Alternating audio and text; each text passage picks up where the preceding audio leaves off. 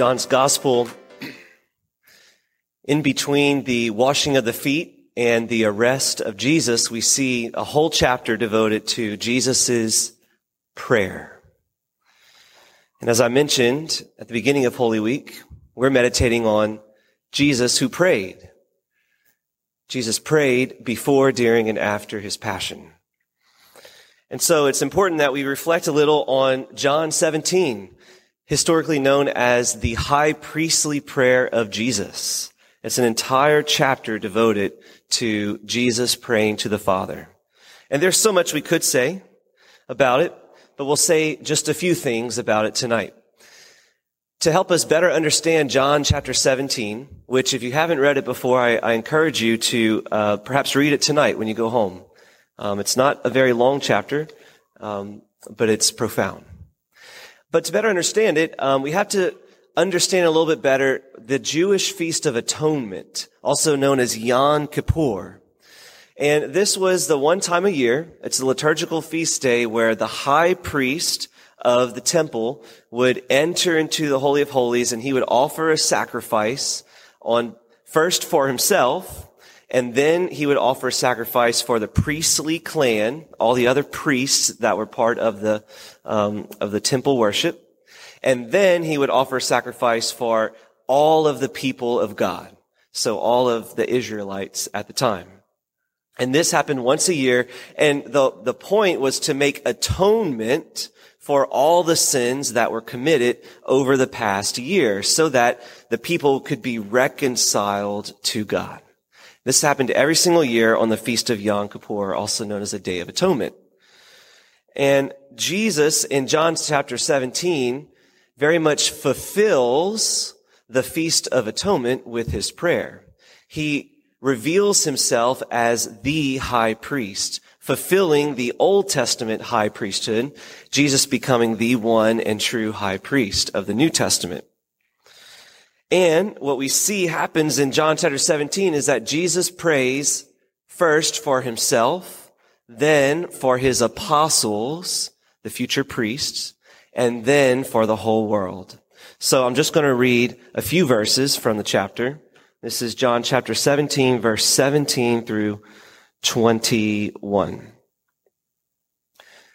Jesus says, consecrate them in truth. Your word is truth. As you have sent me into the world, so I send them into the world. And I consecrate myself for them, so that they also may be consecrated in truth. I pray not only for them, but also for those who will believe in me through their word, so that they may all be one, as you, Father, are in me and I in you, that they also may be in us, and the world may believe that you sent me. Jesus says, I consecrate myself for them so that they also may be consecrated in truth. Them being the apostles. But the very next word, verse, I pray not only for them, the apostles, but also for those who will believe in me through their word. Us, the church. Jesus reveals himself as the intercessor. And if ever you have felt inspired to pray for someone in your life, what we learn through this prayer is that all intercessory prayer is in and through Jesus. Because Jesus is the intercessor between God and man. But as he consecrated himself right here in, uh, during Holy Week to God the Father, he also consecrated his people. And therefore, as we pray for others, the best thing that we can do first is to become holy ourselves. And as we become holy, consecrated, sanctified, or set apart for God, our prayers become spiritually effective, efficacious for those that we love. And this is a big part of our mission at St. Leo. Draw me, Lord, and we shall run. We pray that the Lord would draw us close to him in union with Jesus, that you and I would be consecrated in truth, sanctified, holy, set apart. And as we are sanctified and made holy, we shall run. All of those that we love may run with us to God the Father, that they too may become holy. All intercessory prayers in union with Jesus Christ.